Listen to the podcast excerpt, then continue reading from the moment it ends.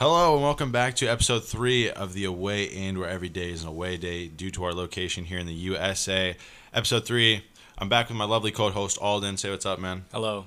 And uh, we have a new face for episode three. A great friend of mine, great friend of Alden's, Brody Mueller, Manchester United fan. Brody, how are you today? Uh, I'm great. Uh, excited to talk about the World Cup and going into Boxing Day. That's fantastic. I see that you're sitting next to Alden here, so we got a little bit of a rivalry. You guys got to keep the fist down for, for today while we talk about football. Can you guys do that? No promises. It'll be all right. It shouldn't be too hard, especially in the beginning. We're going to start off with the World Cup 11, the best 11 that we think deserves to be shouted out. Um, FIFA obviously came out with theirs. We're not going to really talk about that. Um, just kind of see, go over some of the people that we think deserve to be in this starting 11, some honorable mentions as well, because obviously we can only pick 11 people, but there's what, 32 teams in the tournament. So some guys, you know, could deserve a potential shout um, that deserve to be in this team that might not make it. So we just want to make sure everybody gets their flowers and their praise um, before we talk about obviously the big final that happened and then go into some of the stuff with the Premier League being back in Boxing Day. But we can jump right into it. Uh, start with the forward line. And Alden, we'll, we'll go ahead and start with you. See if there's any city bias that continues from some of the past weeks that we've done. Do we Uh, want who the do you have whole- starting up top, man? My striker, I guess it would, it would be Julian Alvarez in this th- attacking three. That's not a bad shout. I went with Mbappe as my striker purely because I mean he got the golden boot. It's hard to go against him, but he was one of the guys down that I had an honorable mention. Brody, Uh, it was a debate between uh, Mbappe and uh, Alvarez, but I had to give Alvarez the honorable mention. he was good for he was good for Argentina, and I. It's really interesting for him to win the World Cup, and then he comes back for City, and I don't even think he starts for you guys. Enti- if I'm entirely honest, but he's a World Cup winner. No, he won't start. We'll see. Maybe Pep's crazy. He'll play two up top eventually. He has to. I mean, you have the potential goal threat of, of a monster of Haaland running in behind, being able to break the line, pure speed, pure physicality. Like he's not exactly the player that we've seen Mbappe growing to be, where he can break the line with his dribbling potential and all this other ability that he has. But he's a natural goal scorer, and I think that's going to be very interesting to see who kind of takes the role up top specifically for this Manchester City side in the next coming weeks. Uh, I know Haaland played pretty recently. We'll get into that game against uh, Liverpool a bit later. But Julian Alvarez was, was very dangerous. I had his partner, uh, Messi, as my left winger because I feel like, or my right winger, I guess. How else could you choose Messi not to be when he finally got his uh, crowning moment for the World Cup? So, you guys agree? Yeah. Yeah, uh, I for honorable mention, just because I had nowhere else to, to put him, I put Giroud in my front three as an honorable mention. I think he got a little disrespected being subbed off in the final in the 40th minute. Understand, I mean, it worked, but uh, you're taking off arguably one of the best nines at that World Cup, and you take him off in the 40th minute. Was a little disrespectful, in my opinion. I wouldn't say disrespectful. I think that it was definitely like unorthodox. You're 40 minutes into the game. You want to bring off two of your most dangerous players that have, I guess, two of your most dangerous pay- players in some of the past games of the tournament. I wouldn't necessarily say they were the most dangerous players in that game. So I, I kind of saw why he took, especially Dembele off. Giroud was a bit out there. I feel like because I think he maybe deserved a little bit more time, or at least to make it to halftime. But like you said, it worked. I mean, he's the top goal scorer for France now. Why, why is he being subbed off? He's taking off Thierry Henry off that list. He's not number one anymore, and you're going out and subbing the 40. That guy's always got a got a goal. He, he's got a goal in him every almost every game. He's a goal threat, and he's being subbed off. Uh, could they have won in regulation time if he stays on the pitch? We'll I mean, never we'll know. see. I mean, it's, it's obviously true that he was a like a aerial threat as well, and this Argentina team was not a good side in the air. Um, I could definitely see a shout for him. I also had Gakpo in my honorable mentions for up top. I think it's hard not to make it into the eleven whenever you uh, don't make it as far in the tournament, obviously. But he's a young kid that scores in every single one of the group stage games, and not to mention he's getting his position changed from a ten to a nine. I think that's difficult for him to play, but for somebody to be to be that young and already kind of be on the radar of people and then have the performances that he did. I don't think it's justified him being in the actual 11, but I think that he should at least get a look or at least an honorable mention in, in the shout uh, of it. But I think my right, my left winger I don't even know at this point, man. Messi can just go wherever he wants my team. But I also had my other forward as Saka. Man, have you ever heard more of an Arsenal saying? That's true. That's true. Well, how does Saka not make it in the starting Man, lineup? I- oh, god damn it. I I went with uh, Vinicius. Vinicius? I, I the man was a weapon every time he touched the ball in every game he played in. I don't think that justifies him getting in the team, though. I mean, what was his like? How many goals did he get in the actual World He finished Cup? with two goals and two assists. Saka had three goals. Okay, but the only reason you're putting Saka down is because he was the most dangerous player did you? But did team. you did you see, did you see England's group stage? What do you mean? Did I see England's group stage? He played fine in the group stage, apart from the game against the United States, which was I think we're all going to unanimously agree that that was the most boring game in the World Cup tournament. Yeah, he played bad to be fair, but he is a youngster that's coming in. He missed the Euro 2020 final penalty. And now to come back onto the world stage and score three goals, get England as far as they did. It's not like they got knocked out by Tunisia. They got knocked out by France. Like he and he was the most dangerous player for England, in my opinion, against that France team. He won them a penalty. He got fouled outside the box a couple of times. He and I brought up, I think it was last episode that we had, whether he was better than Ousmane Dembele, and I think that he is better than Ousmane Dembele right all, now. all I'm saying is Rashford came on as a sub Rashford does not deserve to and, be in this team and scored. over Saka. oh, I 100% agree. He doesn't deserve to be in the team, but you're saying that Saka scored three goals. Rashford came in and scored two goals in a quarter of the time on the pitch than Saka, Okay, and and you're putting him. and Saka created opportunities for other people. Oh, I- I'm intrigued to hear who you said. My left winger is Mbappe. My front three is Mbappe, Julian Alvarez, Messi. It's front three. That's fair. I can understand that. I mean, did- I maybe did- a little bit of city bias, like my Arsenal. I did have but- Rashford as an honorable mention. Okay, that's crazy. That's crazy. Yeah, I don't think he's. An honorable mention. Did you see him when he, But every I- time he stepped on the pitch, he was lethal. I can I mean, understand not putting oh. Saka in there. Like I can understand that Saka is a little bit of a push. I put him in there because I love Arsenal because I love Saka and I think that he will deserve to be in the starting like best World Cup 11 at the next World Cup. Do you, do you believe Sterling should have been starting on the left for England? No, he didn't. I don't know. It was Phil Foden most of the time, no? Yeah, but Foden need to be playing attacking mid, bro. We all agree that Foden. So they you need t- to play take him take Sterling out the pitch. Who you put in there? Jack Grealish. I don't know, man. He has a point. But It's not a clear. It's not as clear cut as you think. You know who is clear cut though? Bukayo Saka on the right wing for England. But well, who's he got on the right wing challenging him? Nobody because he's Bukayo Exactly. Saka. He's no, him. because He's there's no that one in the. England squad on the right side that's to- challenging him. To Birdie's defense, though, if Marcus Rashford scores that free kick against France in stoppage time, he's in the starting 11. Hundred percent. But he didn't. Boo hoo. But I think he's a good honorable mention.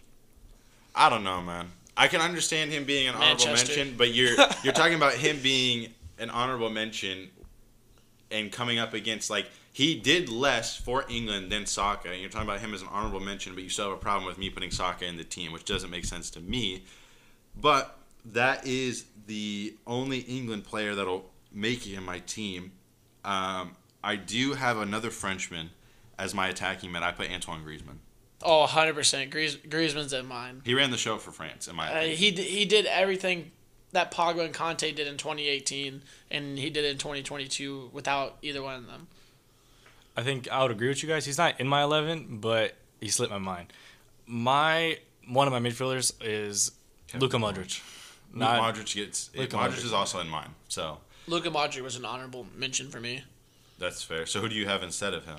Uh, you just want to hear my all my middle three: That's fine. uh, Griezmann, uh, Mac Allister for Argentina.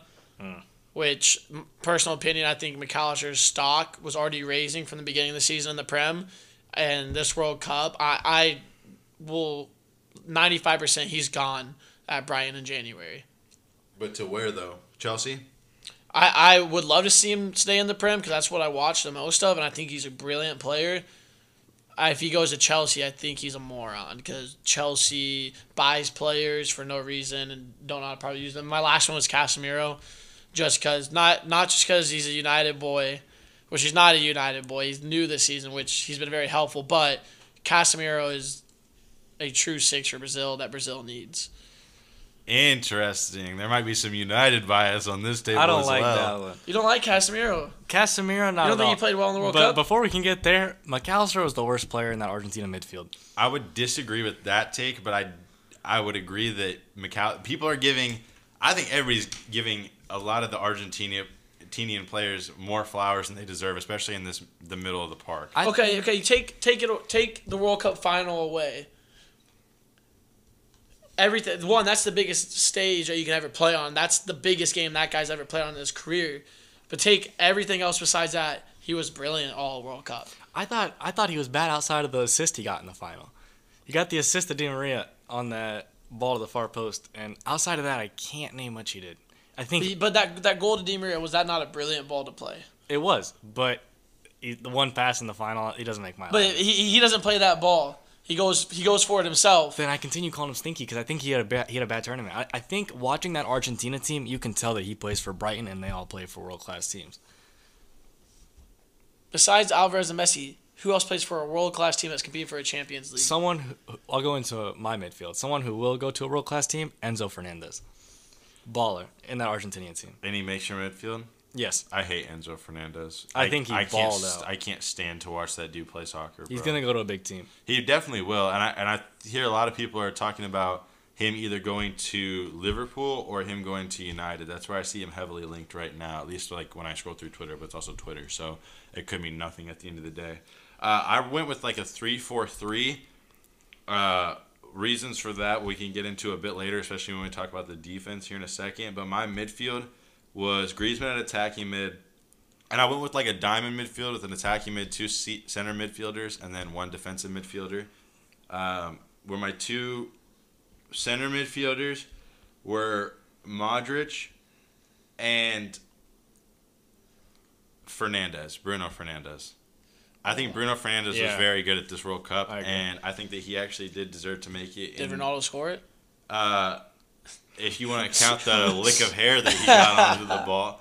It was just funny to me. People were talking about, oh, Messi would never like celebrate a goal like that. Oh, Messi's not reaching that in the air there. yeah, but Messi's he- not even attempting to Messi has also like celebrated a goal that he scored with his hand, bro. He swatted the ball in the goal with his hand, and he still like didn't say anything about it. So come on, man. Of course, Ronaldo's a goal scorer. He wants the records. He wants everything. Of course, he's gonna try to take it. That, that says nothing about his character in my eyes. Um, but then my DM was Amrabat.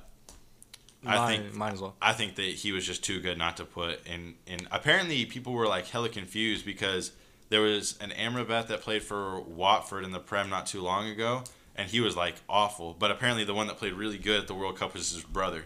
So it was like throwing everybody for a loop whenever they were watching on TV and saying like, "Oh, they think that this guy was actually just like this hidden gem that the Premier League couldn't inspire, but it's actually his little brother," which made me laugh uh, to a certain extent.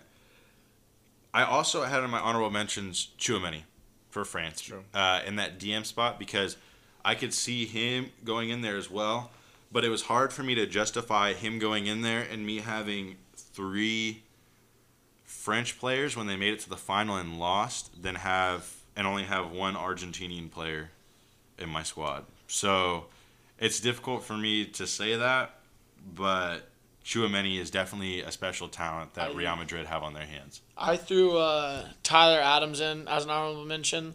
Might be a little biased, but if you go back and watch all the group stage games and everything that he did, how many miles he was putting in for the team, to one, should have won more points than they did in group stage, but for captaining the team at such a young age, and having young guys all around that have no World Cup experience, I thought he did extremely well. I've talked to a lot of international guys that watch the U.S. I mean, obviously being in the U.S. and everything, they want to stay up to date and be able to talk to some of the locals about the team and everything. And the only thing that they've talked to me about really is like how much Tyler Adams works and that he's a really good player to have in that defensive midfield because he just runs the whole game and covers the entire pitch. And they, I, I that's basically him and a couple of other people here and there um, have been highlighted as like the future of the U.S. men's national team from an outside perspective, which makes me feel good because I do really like him, and I'm glad to see him playing at Leeds. I don't know if I would put him up as an honorable mention in the best eleven, but from an American perspective, it isn't like he's definitely our best player in my opinion. Um, some people might look at it and say like Pulisic or Gio Reyna or somebody like that. But I think that the most important player to this team is Tyler Adams and the identity that we have playing currently. So, um, you guys, all you're playing a three back in your best eleven. Yeah, so my other midfielder is Ilkay Gundogan, who I think is a tough shout because they didn't go too far, and he's not like their attacking midfielder like Kai Havertz, so to say, but he's also more of their striker in this tournament. That's a Who do you support again? I think Ilkay Gundogan had a good tournament. I think he had a good tournament, but man, you get knocked out in the group stage as Germany, and you're getting a person. But listen how best none of us are putting Gavi in there or anything, and he was brilliant all the World Cup for Spain just because he didn't make it far. I thought I Gavi was putting doesn't to in. be in the best eleven. Like uh, not even an honorable honorable No. honorable mention. No. But Gundogan does. I don't In think he deserves an honorable mention either. I think we got somebody that likes Manchester City over here sitting on the table, putting in whoever he feels like. Go to it. your go to He your just- go to your just- back line. You're lucky De Bruyne isn't in there, okay? Yeah, bro. I'm De just saying. Bruyne. would- If you would have put De Bruyne, that would have been that would have been terrible. He had a Brody, you're speaking to a guy Cup. that the past two podcasts we have has said that Vincent Kompany is the best defender ever, and ever Kevin- like ever like ever at City. I, I would agree with you at City. And he said Kevin De Bruyne is the best midfielder of all time. He's one Champions League away from it. Exactly. Of all time, like better than Maradona. That boy's like that. Me and Cam put Maradona at one. There's no way KDB surpasses Maradona with one Champions League. If he keeps doing what he's doing, and he's but the thing is, if he's gonna have Haaland in front of him for the next three four years, who knows what the guy's assist record can get up to? I don't. I think he won't break the assist record. Who was it? I think I forget who it is. I think it's Shearer, who's in the Premier League since he was like 18, and his assist record is so high that like no one will ever catch that. So, in terms of that, I don't think De Bruyne will ever catch it. But in my eyes, just just the way De De Bruyne plays, That's fair. You don't have any Man City players in your defense, do you? I do. One, Okay, well, who is it? Nathan Stones? Nathan Ake. Oh, okay, okay. He was a center back playing left back, and he played very good at left Ake, back. Ake was my left back as well. That's interesting. Um, I didn't feel like there was that many outstanding left backs. Not I, I put Luke Shaw in there too as an honorable mention. Oh my god. that was just to piss you off more than anything else. Um, I personally didn't feel like there was a good left back that I could choose consistently to be in the best 11 of the tournament. So that's ultimately why I chose a back three. And I said, I can't justify myself playing uh, Who's your left back three? that's half decent. I went with a back three of Hakimi, Class. Gvardiol, and Upamecano. I think Upamecano played Yeah, the best all those. as a center back for France. I think that in the World Cup, the World Cup final is really what kind of decided that for me in terms of his performance. Um, I felt like there should have been a France defender that got into that team uh, with some of the harder guys. that- Kounde. I uh, he didn't. I had him. I had him. As, I have him my right back as eleven, Okay. Just because I, I, I put Hakimi as my uh, honorable mention, just because his services weren't there in the important games against uh, France. He looked shaky on the ball going. I mean, he's up coming against against Mbappe. You know? Oh, 100 percent. But he sees the guy every day in training.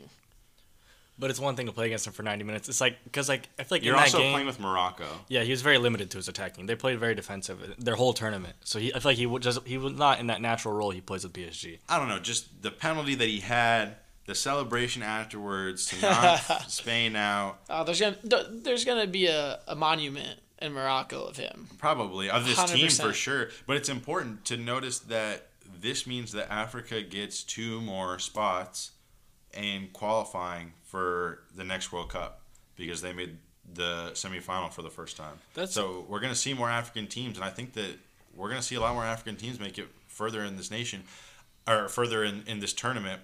I think what I found of Morocco, I really thought that Senegal was going to be the first team to do it. I'm glad that an African team did it rather than not having one do it. But I really thought Senegal was going to be that team. But that was also when I thought Sadio Mane was Yeah, gonna Sadio the Mane was going to play with them. If he's at the tournament, does Senegal make it further than what they did? Probably. But then somebody also raised the, the question to me of like maybe they're doing it because he's not there. Not necessarily like he hurt, hurts the team, but maybe they're like, okay, we don't have Sadio Mane. Where this is going to have to be like a group collective uh, effort for us to get deeper into the tournament. And to be fair, they made it out of the group stage, so they I think they did fine. Mendy was shocking um, for them, but that was my back three. Who you can already you've already said one of yours each. So Brody, what's yours? We can just kind of. Uh, mine was Koulibaly, just because I thought he was a brick wall back there, and he has a Muppet in goal behind him. That's why he's not starting at Chelsea anymore.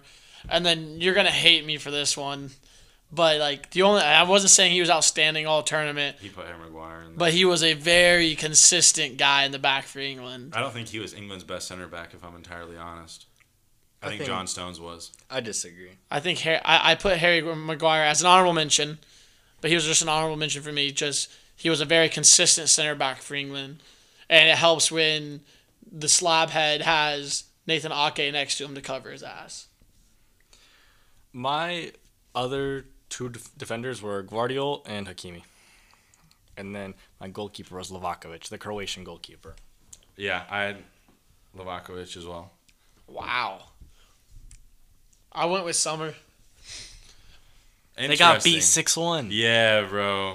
I, did you see? Did you see a Switzerland back line? What's he supposed to do with that? Yeah, Akanji had a mare that game. If you would have said uh, like Emi Martinez, I could give it to you. But you said Jan Sommer. And then I, I, I was debating between that and Lloris, but the only reason I didn't put Lloris Because Lloris sucks at penalties and he plays for a dog shit club team. and well, yeah, all true, but he didn't have to do much work when until knockout rounds. And look at his back line; his back line's all world class. But when he got to knockout rounds and they needed him, he was brilliant. I will give that to him. He was brilliant in very important moments. But I, I, I think Sommer gets a little bit shafted. He's a good goalkeeper. He's just always been in Germany playing. I think he'd be brilliant anywhere he goes and plays. Good goalkeeper, but I don't, wouldn't say good enough to be in the best World Cup 11 after you especially get piped. Well, I know that 6-1. everyone else is going to put Martinez in there, and I don't. I'm tired of hearing him I think Martinez had a pretty poor tournament outside that save he made in the, in the last minute. 123rd minute. Yeah. That, But the same, t- you look at that. He doesn't make that save. my honorable mention was the Moroccan keeper.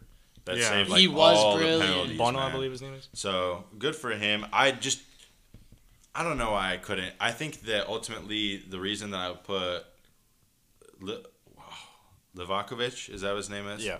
Uh, the only reason I kind of edged him in that spot is because Croatia beat Morocco in the third place game. So I feel like somebody that gets third deserves to be in the team a bit more than somebody that gets fourth, if that makes sense. And they're Yeah. they're kind of the reason for that because the way I see Croatia and Morocco going through is just kind of similar in the styles that they played.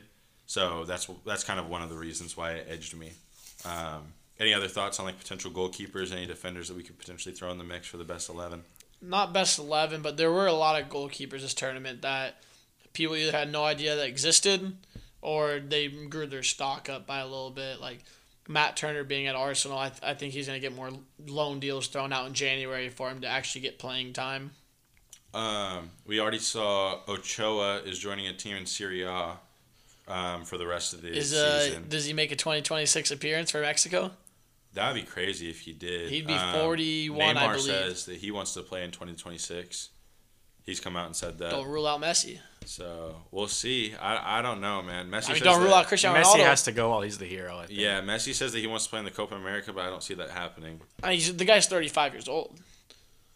Yeah, but if he doesn't run at 35, he's not gonna. He's gonna run even less. I think at that's the best thing about him. He doesn't need to run. He just turns on whenever he wants and he scores. Well, I mean, if we're gonna sit here and talk about Messi, we might as well move on to the final: Argentina versus France. Messi obviously winning his first World Cup, um, and settling the casual debate of Ronaldo versus. Do you really think it's officially done now? I think from a casual perspective, it absolutely Has to be. because if you're somebody that doesn't follow soccer, you know now. I mean, half the world's population watched that game. We have to put that in perspective and say half the world's population watched Messi win the World Cup, which is something that Ronaldo has never done and will never do.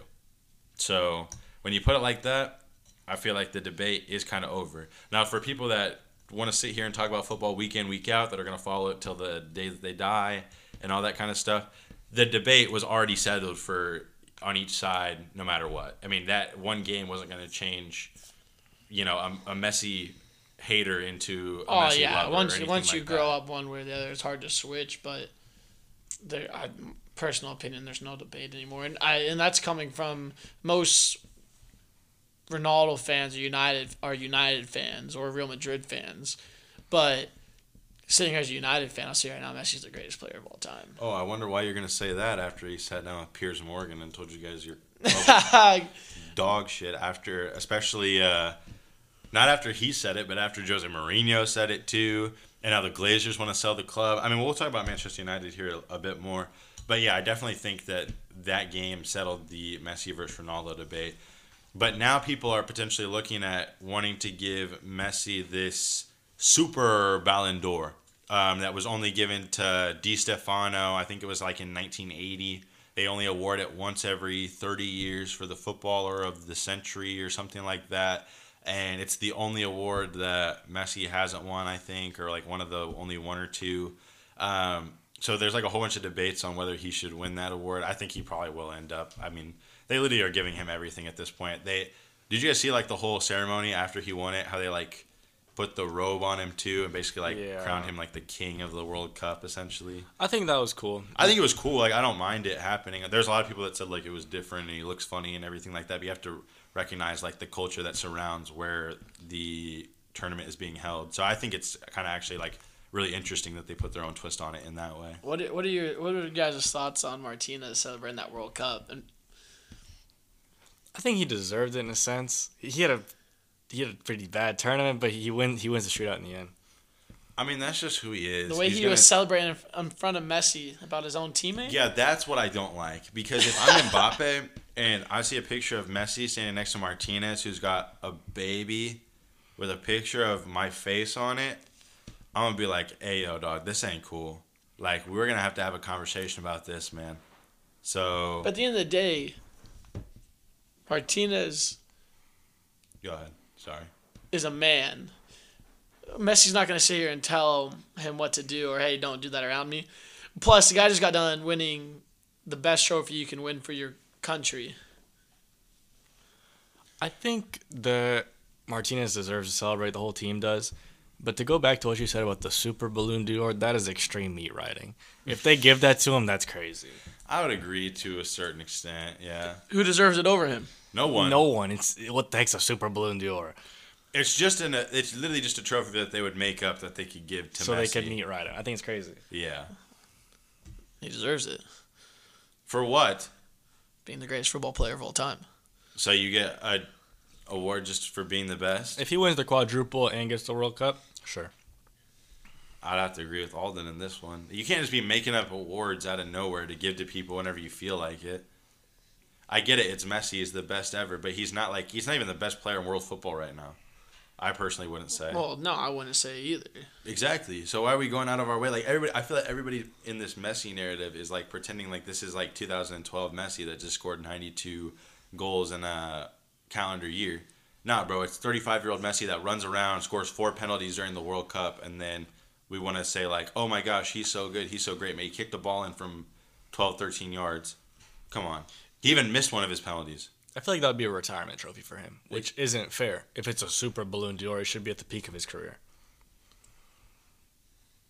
They're making up for the time they didn't give it to him after 92 goals. They gave him the Ballon d'Or. No, but not the Super Ballon d'Or. Bro, I could put super in front of everything. You want a you want a super beer from my fridge? That doesn't make it any tastier than any other beer that I give you. A So- beer, a beer is a beer. Um, we can flip to the other side of this final and talk about the man of the match, in my opinion, that should have deserved it, Mbappe. How you score a hat trick in the World Cup final, you still lose. Fat L. Second guy to ever do it. Hey, Jo- world class performance. Like talk about some of the greatest football players in today's right now. He's up there for debate. Hey, you can't touch the guy. Do I want to see him in a different league? Hundred percent. Do I think it's gonna happen? Soon. I think there's only one place he can go from here. Oh, when it comes when it comes down to money, yeah, it comes down to Real Madrid. Did you see the billion dollar offer? Yeah, I saw. I heard that that they're willing to make a billion dollar offer to sign Kylian Mbappe. I think it was over the summer, isn't it? Yeah. So we'll see if that actually happens, whether that's fact or cap. Um, but this guy's just something different, man. To talk about Mbappe in the final, um, his, his two goals are penalties. The volley he scores. Jack, how tall are you? Six three. Are you saving that volley? No, It was struck too hard. I think- it's kind of like I'm not gonna sit here and say that it was like the goal of the tournament. It Ocho was saving that. I think it's savable. I think he I think sh- it is savable. I think he shoots it before the goalkeeper gets set, which is what I strikes would agree. Martinez. He was he was if you go back and watch it, he was mid air shifting to his right, and when you're mid air, you can't magically touch the ground and shift your entire body to go the other way. I think Martinez had no no idea that he was going to take that shot. Yeah, yeah, he. But I mean, still, for you to pull that off from 14 yards out is world class. No one's no one's thinking of doing that. But does that goal right there take over the goal of the tournament? no, Who goal of the tournament? it's Richarlison. Richarlison. Yeah, hundred Yeah, percent, it has hundred to percent. be. There was a lot of debates about it though, because it was further out Um, and it was at the it was at a bigger stage. part of the reason that goal goes in, I think, as well, is because he sh- just strikes it so hard. I mean, yeah, it's not placed the best, but a s- strike a strike that's hit hard is gonna have a higher chance of going in than a shot that's struck well from that kind of range, in my opinion. Because a goalie can cover his four corners if he's given enough time.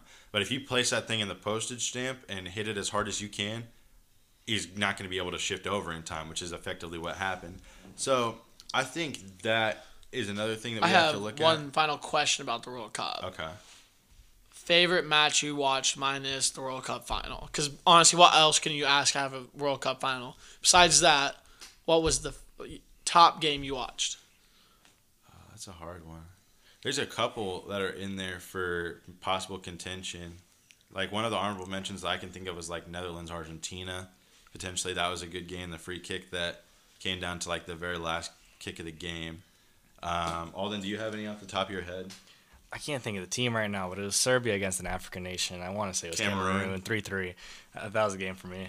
That was good. Did you Um, win any money on that game? I did, but it was, it was the it was that plus the fact that Serbia finished with one point out of three games.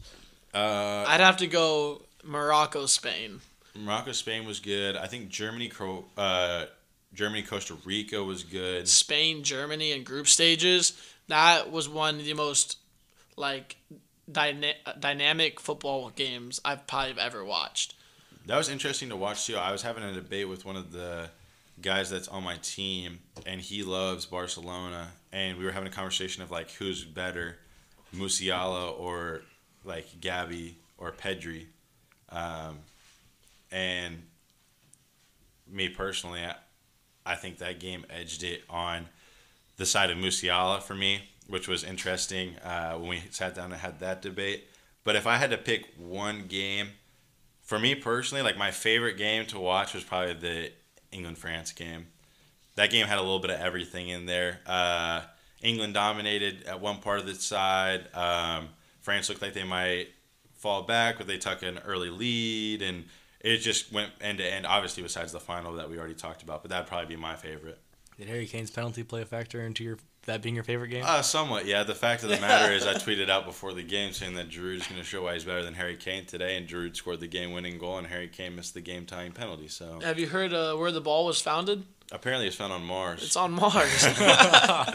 Um, we also did highlight in this final Julian Alvarez and his role, especially for this Argentinian side that won the World Cup.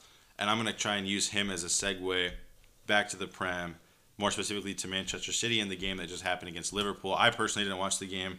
I talked to Brody a little bit before. He didn't watch the game. All you catch the game yesterday in the Carabao Cup? I did. I watched it. Okay, so what are, you, what are your thoughts on City? You get to watch your team perform after the World Cup. Some of your players that maybe not had so great of a World Cup, Kevin De Bruyne, um, coming back and actually putting in a pretty good performance against a better quality side for Liverpool that I would say now than when they looked at before the, the World Cup break. So, what are your thoughts on your team, man? Um, in terms of the result, I think it's just it's it's always when we play against Liverpool, it's never an easy game. We score, they score right back. We scored in the 46th minute, straight off of halftime, and they scored in like the 48th. That's just the way it is against Liverpool. In the end, we won off a corner of Nathan Ake goal, which was a good ball, amazing ball in from Kevin De Bruyne. Um, but I think it was a good game to watch. I saw a bunch of young players starting. Rico Lewis is a 18 year old right back who started yesterday, and he played a good game. They tried to move Mo Salah over to the left side because that's where Rico Lewis was, but Rico Lewis had none of it. 18 years old, he had a good shift. Cole Palmer is another youngster who played yesterday, 20 years old. He had a pretty bad game to be honest. Um, Do you like him? I've Yeah. seen him a couple of times come into like uh, prem games, like when you guys have already wrapped it up. Mhm. I'm a big fan of him. Um, but He's a lanky fellow, man. yeah, he should have scored yesterday. You see his miss yesterday. Uh uh Uh, Haaland played him a ball just outside the six yard box, and like if he takes it with his right foot, he scores. But he's very left footed, and he just shot it with his left and put it so far wide. So in terms of that, I liked seeing the youngsters play. Uh, the whole team played good. I think um, we saw who was it who came in? I think it was John Stones got a couple minutes. Phil Foden got some minutes. Just a bunch of Gundogan had a good game as well. I saw a meme that he made the score of Germany Brazil eight to one yeah. after he shoved the crap out of Fabinho onto the ground. And Rodri had a little scuffle with Fabinho as well. It was just it was a game that had everything to be honest. It's just typical Liverpool City, even if it is the Carabao Cup. I think it was an entertaining game, good result. Everybody played Well, plus, well. it's, you have to think it's the first game back that Pep and Klopp have to manage, and they're managing against each other. So maybe they're like, I don't know. Maybe this has been marinating in their heads a little bit of like, okay, maybe I can come out and win the media stuff like that. That's why they feel that kind of like a.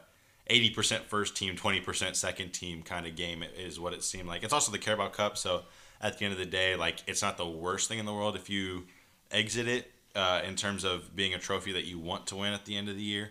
Um, but it's never fun to, to go out of a trophy, especially when you could progress to the semifinals. It's kind of a big deal for both teams in a sense because every year, um, like if City win the triple this year, people will say, "Oh, they didn't do the quadruple." So we, we have to stay in every cup, and I think the same goes for Liverpool, even though they're not as good this season. Um, so I think that that was a big game for us yesterday. I think it was a bigger game for you guys yesterday day than it was Liverpool because if Liverpool win that game, they have to stay in the competition for a little bit longer. It's a trophy Uh, for them though. I mean, it don't really matter at this point. That that's not really a trophy that matters. What matters is they're sitting like it matters if you're going for the quadruple. But they're not. They're sitting eighth place in the Premier League right now, man. They've got bigger fish to fry than winning the Carabao Cup. In They my could do the double with the FA. I don't know. I think that every trophy counts personally. Like I- those, I out would agree. You sound like a Tottenham fan right now. Nah. I would agree that every trophy does count to a certain extent, but if I'm looking at eighth in the Prem, whenever I'm Liverpool, if I if I have to choose between getting sixth and winning a Carabao Cup versus getting fourth and getting knocked out in the quarterfinal, I'll take getting knocked out and get fourth and stay in the Champions League and get that money than win the Carabao Cup and, and have my nice little trophy celebration, but I still finish in Europa League. you still get territory. money for the cup. That's fair, but you also aren't getting all the views, sponsorships, and everything for a whole next season But of Champions to League. talk about City, first game back, Colin scoring again. I, mean, missed he- it. I missed it. I needed it. The- I, I, we we all saw this guy at the beginning of the prem. Dangerous, dangerous guy. He just had a month and a half to just train and get better. This guy didn't even take a vacation. He just trained. Like you know how dangerous that is. Like if like if I'm a defender and I play Haaland tomorrow, I'm not sleeping. like how do you how do you defend against this guy? No one's done it. And it's just does he break the record this this season? That's my Yeah. biggest question. Does he break it? Yes. Like what is the act? Like, does anybody know the actual? it's goal? 36, I believe. And what's he and on right now? 18 in the Prem. So he has to continue. And we're not even halfway. Yeah, we're not even halfway yet. I think it just depends. First game back, and he's already bagging a goal. And they're playing Liverpool too. If he so- stays healthy, 100. percent yeah, I would agree. But that's, I mean, it's scary. It's scary. It's scary. This guy didn't even have to put all these World Cup games on his legs, well, I'm which even- is crazy because this was a huge talking point from everyone in football. Is these guys barely get a break during the summer to have vacation, spend time with their family. Well, now you just put a World Cup on it, which usually happens in December. They're putting in the middle of the season. I feel like we're going to see more injuries than than we usually do. We're going to see more guys subbed. Now you just gave one of the best strikers in the world right now a month and a half off to just train, recover, rest, and make sure his body's 100% for the rest of the season. I love the Erling Haaland um, like promotion, but another player who got who got that same break was Riyad Mahrez, and he scored yesterday. And I think he, he might be a player who plays a pivotal role in our like he does in the second half of our season in the Champions League knockouts. He's always there. I was actually, I have two questions written down. Uh, my first question is Will Man City win the Premier League, Alden? Yes, 100%. I'm a so? United fan. I No one's touching he them. thinks what is it the five six gap? He just- thinks that's good. Will, will, will Man City win the Champions League this season? no. Yes, What is more important for you, the Champions League or the Premier League. The Champions League. It's I gotta understand that. Champions So League. when when when I have my talking point above this, where I say Arsenal top five points clear, but we don't have Jesus, is that a problem for us? I think it Yes. depends on your team. I, I, I rate Nketiah. I rate Nketiah, mate. I don't think it's gonna be a problem. I think we still win games. okay, the problem but- that you have to face right now, the problem that you you keep talking about, oh, he thinks five points clears. The problem is you're in denial that you don't control your destiny. We control your destiny, man. We, have to lose.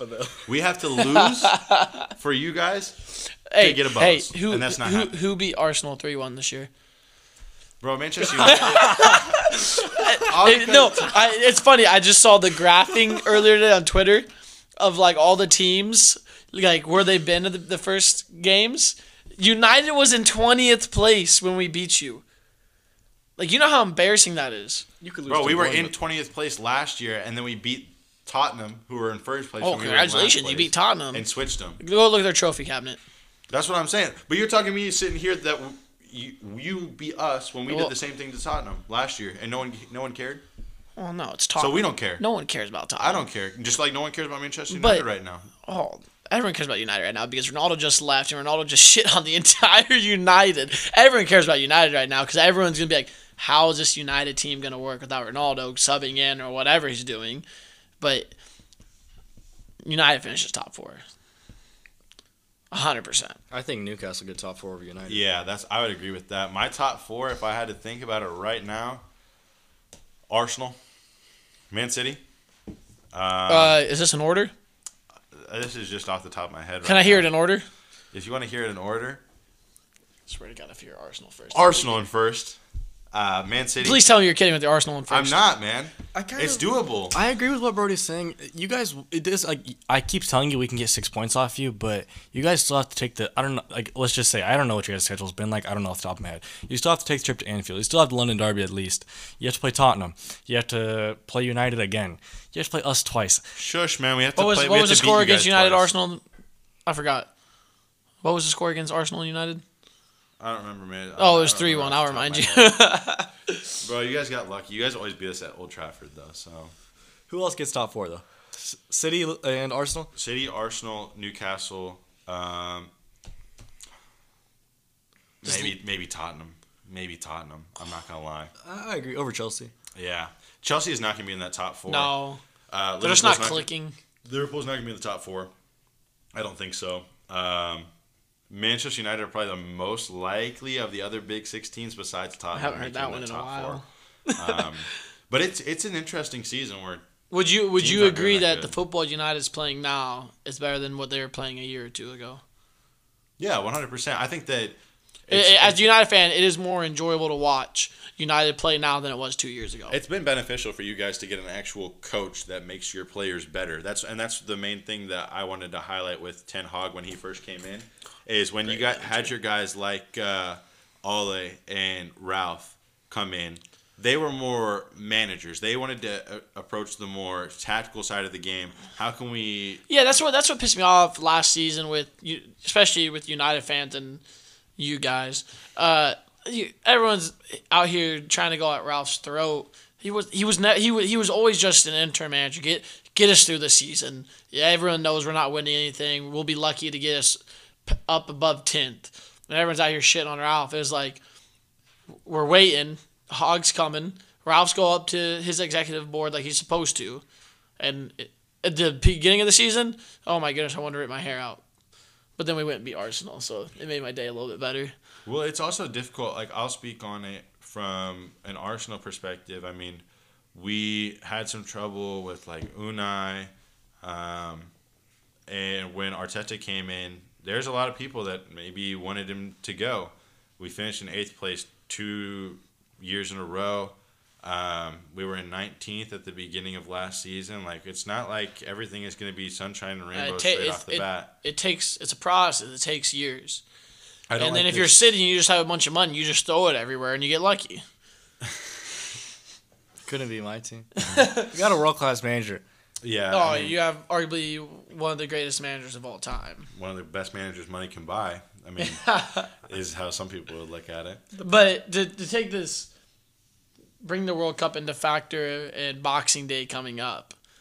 How like Boxing Day is such an important time of the year for uh, A regular season. exactly. So how how in, be a how important is like Boxing Day this year? Well, that- like I know it's important. It's the, it's the first games back. The Prem, like everyone's gonna be excited, but like everyone's still buzzing over the World Cup. That's one of my last questions. Actually, is what is the effect that the World Cup is going to have on the Premier League season? Because, like you said, we might see more injuries. There's to be some. There's going to be more games in the season that are going to be played in a shorter amount of time than have ever been played before.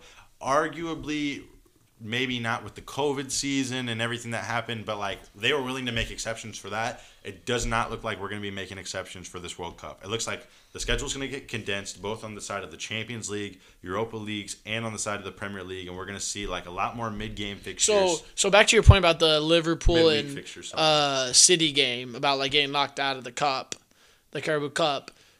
Does that actually benefit Liverpool? Now that's one last cup out of their way just for this season. Don't get me wrong. I think every cup's important to win, like Alden said. But with this season with the World Cup, with the depth Liverpool already doesn't have much depth because of injuries. Does that help? That's that's that's one last cup they have to worry about getting games into their schedule and everything. I think it'll yeah. If they can take advantage of their like of that, then yeah. But then again, they still have Champions League. They're in like Liverpool. We wouldn't say they're favorites to win the Champions League, but they're going to try their hardest. So I think Liverpool are still a force to be reckoned with. They still have a lot of games to play. If they can take advantage of that time that they've gained from losing the FA Cup and like getting time off, then yeah, they can become better in the Premier League and maybe get higher up. But I think that they still have a lot of hard games to play. a lot of teams I feel like are going to start changing the way they approach seasons as well. Because when we look at how fast the games are going to be approaching now, mix that with we just had a World Cup in the winter and we're hearing that the World Cup might happen every 3 years and a new tournament called the Club World Cup is being implemented in 2025. So more games are coming, both on an international level and on a club level. So I think one, we're going to start seeing a trend where teams that play less games in a year are going to start to do better across the board. I think that that's big. Number one. Number two, we're going to see teams like currently this Arsenal team have to keep investing in their current squad, even whenever they're doing well, to have almost a second squad. I mean, that's that what we, is- that's what City does. exactly. And I mean, they And it, work, it obviously works. Not taking anything away from City, they are arguably one of the best managed teams right now when it comes to everything like that. But back to the World Cup and having an effect on the Prem. Now go look at these some of these smaller teams, not even smaller teams. Put Newcastle up there. Newcastle didn't have a lot of guys go to the World Cup. Again, they just got a month and a half to. If I'm if I'm the manager or if I'm an owner, I'm saying I take full advantage of this month and a half off. Train, film, film session with the team, one on ones, everything to prepare for a month and a half to come back. Like, so Newcastle can go smack Liverpool. They can go beat City and When they're already like fourth. exactly. And now they're at then they're at a lower risk of dropping past that out I of mean, the top four. You're going to see players like Harry Kane and Heung-min Son that have not only that are have not only in their career put their Jack loves Son, by the way. their team on the back on their back in terms of their club team, but they've also had to put their international team on their back as well and run 15, 13 kilometers in three, four, five consecutive games, and then flip back and go to the most physical league in the world and come have to wrestle with their own teammates on the international level who have been playing with them for the past month that know their tendencies inside out. So yeah, there is a lot of room for this league to potentially flip upside down. And I think that it's important that we highlight the first week back in the Premier League, which is going to be Boxing Day, um, and go through some of the fixtures that are happening, not just on Boxing Day itself, but on the 27th and the 28th on the days that follow, um, and go back to our predictions and see how we see the next couple of games going. It's been a while since we've had the predictions. Yeah, seriously. So we'll see if we got any better at it from some of the earlier episodes that we haven't really made public yet, but we weren't too good at it for, as a disclaimer for some of you guys. But the first game, Monday the 26th, it's at 6:30 in the morning after you eat your Christmas roast dinner and fall asleep at like 7:30. Uh, you can wake up bright and early to watch Brentford Spurs. I will not be waking up early to watch that crap game. I might. Um, Brentford are in a sticky situation. Ivan Toney uh, has recently come under breach by the FA betting rules on 232 accounts, but they just added 30 more accounts. So I think that brings him up to a total of 262, and he has to respond to the charges by like January 4th, January 14th, 16th, something like that. So we're gonna see a statement from Ivan Toney soon, and see the repercussions of this. And I saw an article that said that Brentford is currently looking for a replacement striker in case of a lengthy ban to Ivan Toney, which I could potentially see um, for having 260 some impeachments of a betting rule. How do we see this one going potentially? Uh, first and foremost, I respect him. But second of all, I think he will lose his job, to say the least, for at least uh, like six months. I I think that Brentford will look for a striker, but they're not going to find. There's the the striker market is dead right now. Outside of Haaland, like we had no one to sign. Who are they going to sign? You signed, you signed Alvarez as well in the same in the same. But Alvarez came. Alvarez came from nowhere. He came from Argentina. We bought him for I think twenty million. He was more of an investment player. Brent, Ronaldo to Brentford? I wish, Tried to but get nah. with that guy. Uh, Yeah, go ahead. I don't want I don't want to say a, a draw on the first day of Boxing Day, but two one Brentford. Um, I could see Spurs coming out and winning this one. I mean, it is at Brentford, But, but, is Harry Kane starting? yeah, Harry Kane will start. Come on, man. Yeah, the Tottenham. England guys are already back. The England guys are back. They'll train. Harry Kane's fine. He wants to avenge his performance after missing the penalty. He'll score a goal or two against Brentford, and they'll move on swiftly. I think Tottenham win. Yeah, I think it'll be like a. I don't think it will be an easy win by any means. I think it might be a 1-0 or like a 2-1. Um, uh, my final prediction will probably be like 2-1 to Spurs, but yeah, I could see Tottenham winning this definitely for sure. I think the next game I'm very intrigued by Crystal Palace, Fulham. Um, what are your guys' thoughts on this one? Because I think the Palace are a good side, I think if Um, anything, Fulham have the edge in this one going into the game. but going before the World Cup, Fulham or excuse me, Crystal Palace won their first away game of the season. It was against West Ham. So Crystal Palace are a very home heavy team. You know, like they like to play at home. So yes, Fulham are in good form, but Palace are right up there with them in the table. And like I said, they're good at home. And what are your guys' thoughts? What's your prediction for this game? I would see Fulham winning it. Um, Crystal Palace are a good team. I don't think that that uh, prediction has anything to do, especially with like a lack of quality on the side. I just think that Fulham, under their manager, is going to be a well or better organized side with a stronger identity with some of the better players, especially in the middle of the field, and like Palhinha. Um, I think that that's where they'll run the game and therefore kind of dominate it in a sense and create more scoring chances. And I could see Fulham walking away with like a 1 0. But it's at home, it's at Selhurst Park, so I could also see maybe like a draw, like a 1 1 late one. So my final prediction will probably be like a 1 1 draw. I got Fulham winning. Can't tell you why, but I just I, I, both teams are been good this season. They're tied at points right now. This game's actually really a big one for both sides. I, I want to say this is going to be a very close game. I'm, I'm going to give it 2 1 to Fulham, though. Before we go any further, I feel like it's also key to highlight like, I feel like we're predicting the beginning of the year all over again. Exactly. We have no idea. Like we have some idea what these teams are going to look like and like how they're going to play, but like we have no expectations going into the first game back after a whole month off. Like it's just very difficult to see how some of these are going to go. One game that I think is crystal clear in how this is going to go though is the next game that we'll talk about Everton and Wolves. I think Everton take the cake in this game. Wolves are not a good team I agree.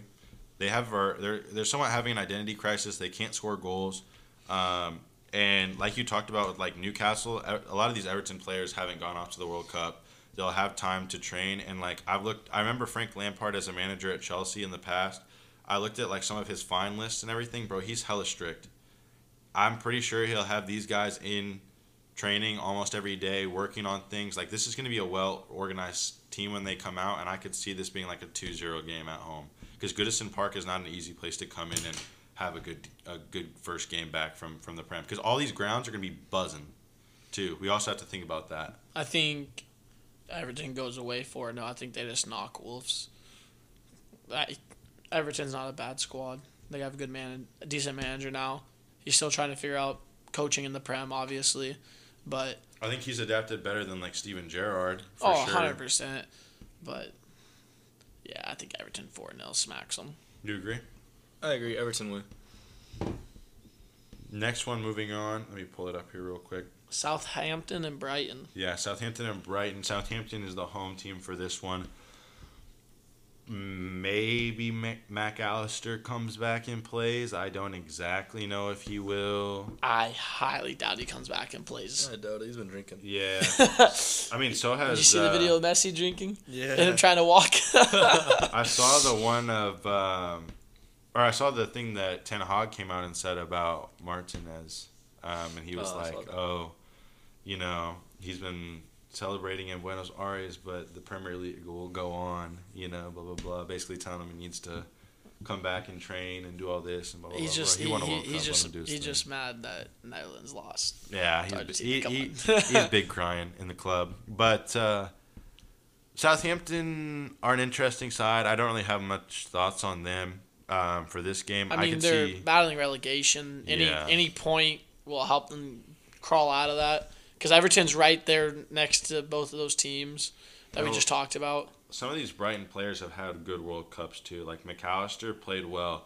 Mitoma, while coming off the bench, I mean, he was a part of the um, life that came on for Japan and sparked the comeback against Germany, I think it was. So, like, or maybe Spain, when they scored the goal that was like over the line, but like not over the yeah, line. Spain.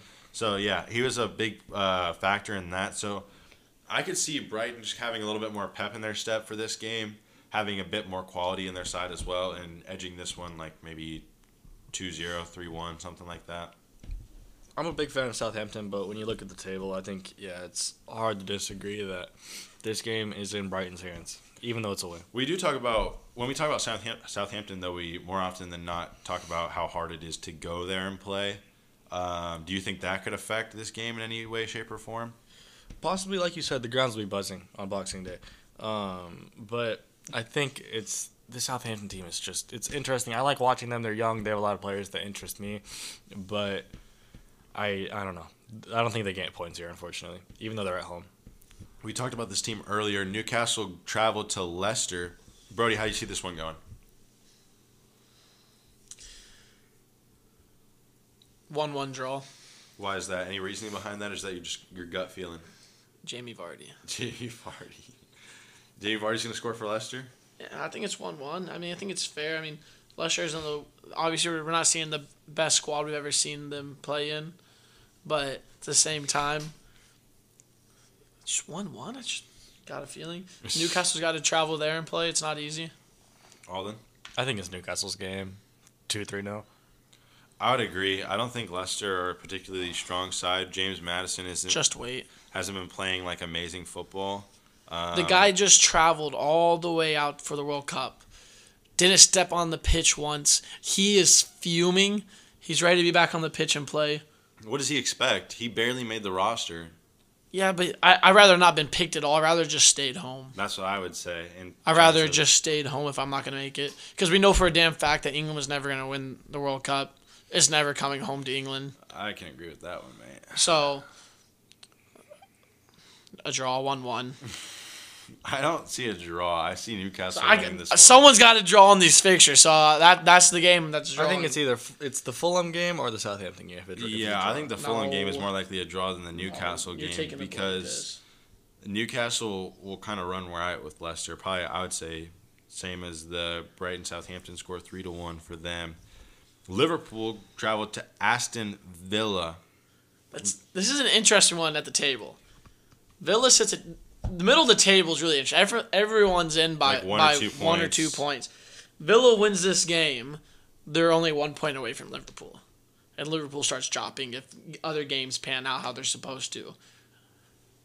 But then you put in Liverpool's already played a game since back from the World Cup. Yes, not everyone was in the squad, but you have as, as a manager, you have one game under your belt after a World Cup versus a manager who doesn't have a game under his belt, and but it's it's your uh, old old manager. How do you feel about this one, Jack? 2 0 Liverpool. I think that Liverpool had their creative moments against Man City when I watched the highlights. Um, it was a disappointing game from Darwin Nunez. He got put in a lot of positions, and I don't think that he's the eighty million dollar striker that Liverpool. Better than Haaland.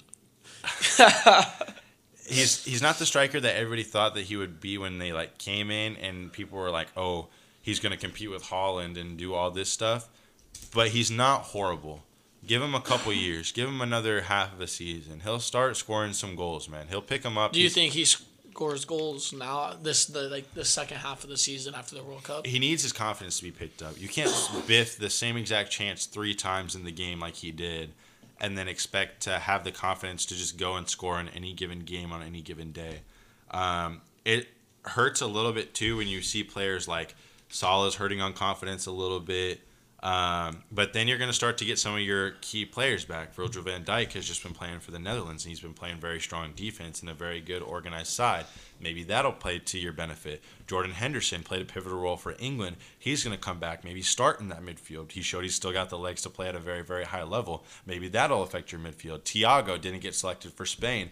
He had some time off. He might play a significant role in this midfield. So there's going to be a lot of factors coming into play especially in the Liverpool side. especially that's what that's exactly what I'm saying, and I think that their game against City, I saw similar Liverpool to the Liverpool we've seen in the past, and not a similar Liverpool to the Liverpool we've seen the past couple months. And I think that this is where they start to put the key in the ignition and put their car in drive and start to move up the table rather than keep like uh, being inconsistent with their results as they have been uh, so far in the tournament. I would I the- would love to go with Villa on this game, just because I hate Liverpool. but like you said, it, it's fun football to watch, and a lot th- this month and a half off helped a lot of those guys with injuries to come back. Uh, it'll, it'll be interesting if Alisson's starting in that game. I mean, we, we didn't see him yesterday, but I mean that's a very big key in Liverpool right there. They play a lot out of the back, and when you have arguably one of the best goalkeepers in the world, his feet not there, it obviously has something to do with it. But I'm gonna go two one Villa. Brody's got Villa. I've got uh, Liverpool. All then, who? Which side are you taking? I got Liverpool as well. Yeah. Of course you do. I mean, it seems pretty likely that Liverpool is going to win this game. What's your What's your score Have prediction? have some heart for the underdogs. I'm gonna go two 0 Liverpool. I can see that. They're two goals better than Aston Villa, in my opinion, when you just look at the squad squads alone. So, um, I'm very excited to talk about this next game. This right. Arsenal host West Ham at the Emirates. It's the London Derby. First game back. Boxing Day. I get to watch it at 2 p.m. We're cakewalk these guys. I hope We West are Ham comes down cakewalking to them. smacks Arsenal around, but it's not going to happen because It's not because we're going gonna to come good out there football. and we're gonna smack them and we're gonna play the most beautiful football you've seen since Barcelona, and we are going to absolutely demolish this West Ham side, and it's gonna be like three 0 The most beautiful football until the 28th when City play. I think it'll be 3 4 0 Arsenal, though. Yeah, It'll be interesting though. I'm also that was like just me getting hyped up uh, because now I also forgot that we like don't have Gabriel Jesus. Oopsie daisy, but uh, and Ketia did the job when he came in last year. So I don't feel like we're gonna have a problem. Like I would have a lot more of an issue with us missing Gabby if Jesus scored more than two goals all year. Plain and simple, he's had a kind of an off year for finishing. He sets up a lot of goals, but Nketiah works just as hard.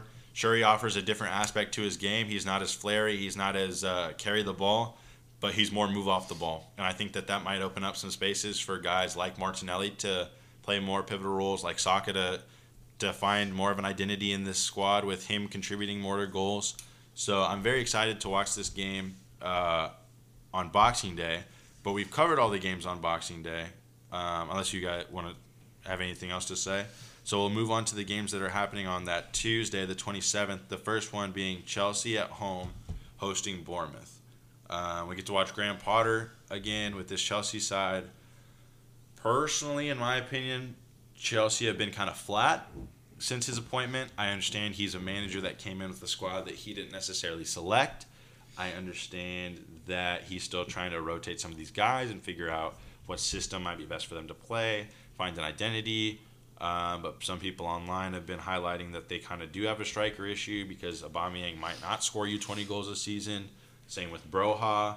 Same with some of these midfield contribute contrib- contributors um, like, like Gallagher, like Mount. Is Sterling going to get to the goals that they thought that he might potentially provide? Um, question, Chelsea's questionable in my eyes. I 100% agree. Yet they win this game. yeah, Bournemouth hasn't been good this season. But I don't want to sit here and say Chelsea's going to thump because they're not. They're, the goals aren't there for Chelsea right now. So I say a 1 0 win for Chelsea. And I, at the end of the day, I think pulling three points from this game is a big win for Chelsea no matter what. I agree. 1 0. 1 0 Chelsea. That's exactly what I was thinking as well. I'm not going to lie. Um, Brody, you get to take the cake on this Uh, one. Manchester United at home against Nottingham Forest on Tuesday, the 27th. How do you feel? You scared? No, but I'm not going to sit here and say we're going to thump Nottingham because I've said that in the past about other teams that we should thump and we don't. Plus, uh, good old Jesse gets to make his return back to Old Trafford. It ha- really hasn't done that well for Nottingham, but you know I hope he gets to But he start. just went there for the bag anyway. Yeah, I hope I hope he gets to start. That that'd be nice to see him back at Old Trafford at the start, or even if he comes in off the bench. I just want to see him play. But uh, it's hard to give a score prediction with United when you are zero goal differential on the on the table. You've scored twenty goals. We've also conceded twenty goals. It's hard to it's hard to sit here and say what a score prediction is, but I give I give United a two 0 win. Uh, and getting scoring more than one goal in a game for us is important. I think we need to get our goal differential up. If I if we go in there and beat them six 0 I'll be. I. I'll do a beer mile. I, I, I'll if we go in and beat anything more than four 0 I'll do a beer mile, and Alden will time me. Alden, you got a, uh, a lot to follow up. But I in- go two 0 in that claim. What do I you think agree. on this game? 2 0. Is there a reason for that? No, I mean they're playing at home. I think Nottingham are not not good, um, and maybe now we'll see a different attack for Manchester United after Christian Eriksen had a decent group stage. Um, Ronaldo's gone. Maybe it'll give some more freedom to some other strikers in that position. Maybe Marcus Rashford will be a. Marcus Rashford had a decent tournament. Maybe he'll still be that guy. You never know. I think when you look at this Manchester United side, Ten Hag has had a month to just kind of get the media off his back. Rashford's played well when he's come off the bench from England. Bruno Fernandes played well for Portugal. Um, you're going to have some guys get some rest. Maguire has played well. Lisandro Martinez has won a World Cup. Varane made it to the World Cup final. He played pretty well. This United side looks pretty good. Antony did all right for Brazil, but he wasn't anything special. I mean, he, was- I mean, he, but I think Manchester United are going to play pretty well, man. They they seem to play better without Cristiano Ronaldo. I can't say that as a United fan because every time I get my hopes up, they get crushed. So I'm I'm staying neutral this time. But I think you guys are going to play really well in this game, and I'm going to watch this game, and I, I think that you guys are going to bop them. I think that the final score will be four to one to you guys. The thing is, I don't want to concede. I partially say that in hopes that I'm wrong and that you guys lose, and I just get to laugh at you. But I genuinely do think that you guys. But when you have one of the greatest shot stoppers to, to ever play the game, But you guys will. I'm just gonna skip over that. One. You guys. what do you will- mean? You can't sit here and tell me De He didn't even go to the World Cup. De Gea is so. yeah, how they do? How they do? De Gea is so inconsistent, dog. One minute Uh, you guys love him because he saves. Every No, I, I, I'll sit here and tell you right now, De defense in the Gea is probably one of the worst goalkeepers I've ever seen with this feet. But shot stopping wise, I'm He's not. a I'm not. I'm not saying. I'm not saying hold on to the, every shot. Reaction time and shot stopping, one of the best in the world. He's a good shot stopper, but I wouldn't say that he's like the best or one of the best in the world. Shot stopping. Yeah. Don't make me pull up his highlights right here and we'll watch oh my them. Gosh. Um, any last thoughts on Manchester United before we move on to the the last? Manchester's game? red. Uh, let's go over to the blue side. Uh, Alden, you take it over, man. Leeds away. It's gonna be a tough game. I think I go two one City just because it's an away game, and I think that we're not gonna be able to put three four past them at nervous? their own stadium. Mm, I wouldn't say nervous. Jesse Power. I wouldn't say the. F- it's gonna be a tough game, but I wouldn't say nervous. I think we'll walk away with three points. If I were you, I'd be shaking in my boots, man. I'm not gonna lie. They beat they beat Liverpool. They packed us in, man. You guys barely beat them. You guys got so lucky at their stadium. So lucky. Um, I see Leeds win one 0 Really? You see, I, I can't say I can't. Erling Haaland. Yeah, I I want to say I would I they I think Leeds win this game, but I don't think there's a clean sheet. I really don't. I I want to, but the thing is, I don't see Leeds scoring more than one goal. Exactly. I think maybe. But again, no one saw Leeds beating Liverpool, and here's Jesse Marsch famous fist pump or whatever he was doing, and everyone loves loves seeing a Jesse Marsch celebration on the sideline. Is you got to do it against a Klopp? Why not do it against Pep? Two one. Leeds win this game. That's mad. I could see it one 0 just because maybe like Leeds score an early. Leeds goal. do defend well. They really do. they just if it was at if it was not at Leeds, it's a different story. But this is the first game back. They're going to be so excited to watch their home team play. It's three. It's two or three days after Christmas. People are going to be the spirits are going to be high. People are going to want to have fun, and they're going to be there to give you guys. This guy should give you nightmares. this guy should give you nightmares. Meslier is a trash goalkeeper. He's all right. I mean, he played so well against Liverpool. He makes his mistakes sometimes, but he, he does have some of those games He's- where he he's just young. absolutely does does not concede. Um, I think City will are kind of already in their rhythm. We just played at at the at our own stadium against Liverpool in a decently like it had it had a good atmosphere. We won the game. I feel like we're kind of already back in that rhythm, whereas Leeds might not be, even though it is their stadium. So I think that we can get three points here. Fair enough. Um, that rounds us off for the rest of the games. Any last thoughts on the World Cup? Potential Prem games for Boxing Day, transfer talks, rumors, anything like that? that we want to I can't wait for January. I, I- I feel like there's going to be a lot more transfers this year than we've seen in the past for sure. Yeah, after the World Cup. I'm I'm just excited for guys that raise their stocks from this World Cup. It, it's going to be interesting on who signs who and who goes out on loan deals. Like I was saying, Matt Matt Turner, we might be seeing him in a champions uh, position, or we could see him being loaned out somewhere in the Prem or somewhere else in Europe. Um, Mac Allister's who I'm looking most forward to. And even like, there's already been some transfers that have already happened, but not even for January, just for the rest of the year, just because people have already taken time off. Like I saw that uh, Nkunku joined Chelsea, but not until like next year. Uh, there's just just been a couple of other deals. Ronaldo is supposed to join Al Nassr for seven years. Uh, Who? like- What's what's the guy's name that plays in the Chinese league, or is it the Japanese league? The guy that's like, The fif- super old guy. yeah, he's like fifty or some years old. That's what we're gonna like. At the end of the day, Ronaldo is just like, he's just collecting money. Well, apparently, part of his contract would also be to help serve as an ambassador for the Saudi Arabian 2030 World Cup bid. Is what, Really? Yeah, is what part of that contract is for. So they would probably throw in a lot of money at him just to try and also. Okay, again, it's that. Saudi Arabia. That league has so much money. That country has so much money. They don't even know what to do with it.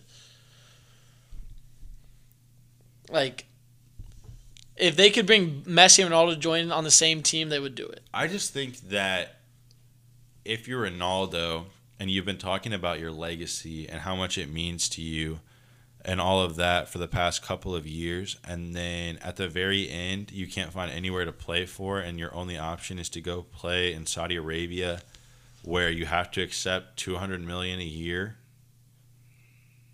You're not really following your going after your legacy are you? You're just chasing the bag which is what if if it was about that from day one then i can understand and follow it but you, you know, I don't give a crap how many Saudi Arabian league titles you this win. is That's this not is going to add this is what legacy. this is what is, amazes me. It's when Messi made the move to PSG, and everyone's like, "Oh, like he's playing in a farmers league. Who cares?" Well, what's Ronaldo going to do right now? Like who? Like at the end of the day, like if he goes and bags thirty plus goals, League One is a different league than the Saudi Arabian league. Exactly. That's what I'm saying. Like, if he goes and bags 30 goals this season, everyone's gonna be like, "Oh, Messi could never." It's like, dude, come. Like this. The, that's why I think the Messi Ronaldo debate's so stupid because you put it down to goals and stuff. At the end of the day, yes, I'd love and sit to art. I love to debate about who's better. But at the end of the day, we got to be alive to watch two of the greatest football players of all time. In my opinion, two of the best, like the top two. Top two. Interchangeable. Like, I don't think there'll ever be another moment in football that is better than, or another era in football that's better than the Messi Ronaldo era. I think that's what originally like globalized football, originally, and I think that it's it's very sad to like as a way to kind of wrap this up to look back at the past World Cup and be like, yeah, some of these guys are coming out and saying like, oh, they want to play in the Euros and do this and do that, but they might be bench players, man. Like their actual significant impact in like carrying the captain's armband, being the inspiration, the reason behind everything, has kind of gone away. And I think that the last person that we can kind of cling our hopes to in terms of like not letting that era go is Neymar. And it really hurt me to see Brazil go out in the World Cup Never been happier. um, because he's somebody that I feel like has put a lot of the struggle of the Brazilian nation on his back in terms of football and wanting to win the World Cup and everything. But I think like he as a player is instrumental in looking at like a new era of football is, is coming, especially when we look at the final and how like Mbappe might have outplayed Messi in the final, but Messi is just the goat and came out with the win, kind of like just how football was written that way. I guess in a certain uh, to a certain extent, but we'll see what football has in store for us this next week as we look uh, to Boxing Day. Hopefully, you guys listening have a Merry Christmas. Brody, have a Merry Christmas. If I don't get to see you before uh, that and everything, Alden, I don't think you celebrate Christmas. Do you? No, I'll be sitting in my house bored. Yeah, so Alden will be bored, man. But uh, I hope Allah blesses you as well, man. To everybody listening, the same. So, yeah, bro. Alhamdulillah. Uh, have a great rest of your night. Anything else to say, Brody? It was lovely to have you here. Uh, thanks for having me. Manchester's red. we, we, what a way to end it. man. Well, we hope you come back. Um, I gave Cam a little gift for the first episode when he came on here, just because I had an extra Chelsea flag. But when you come back, we'll try and find a gift for you. I still owe Alden a gift too. He's salty that I didn't it was a joke. anything. It a joke. Don't Um, worry. Uh, I'm a little salty now. I'll have you a dome flag when you when you come Okay. to Crete, Nebraska. Then we can like set it up and turn this into like a whole studio thing. so when you get that, we'll we'll make sure everybody knows it. But thank you for listening. We hope you guys enjoyed and have a great rest of your nights.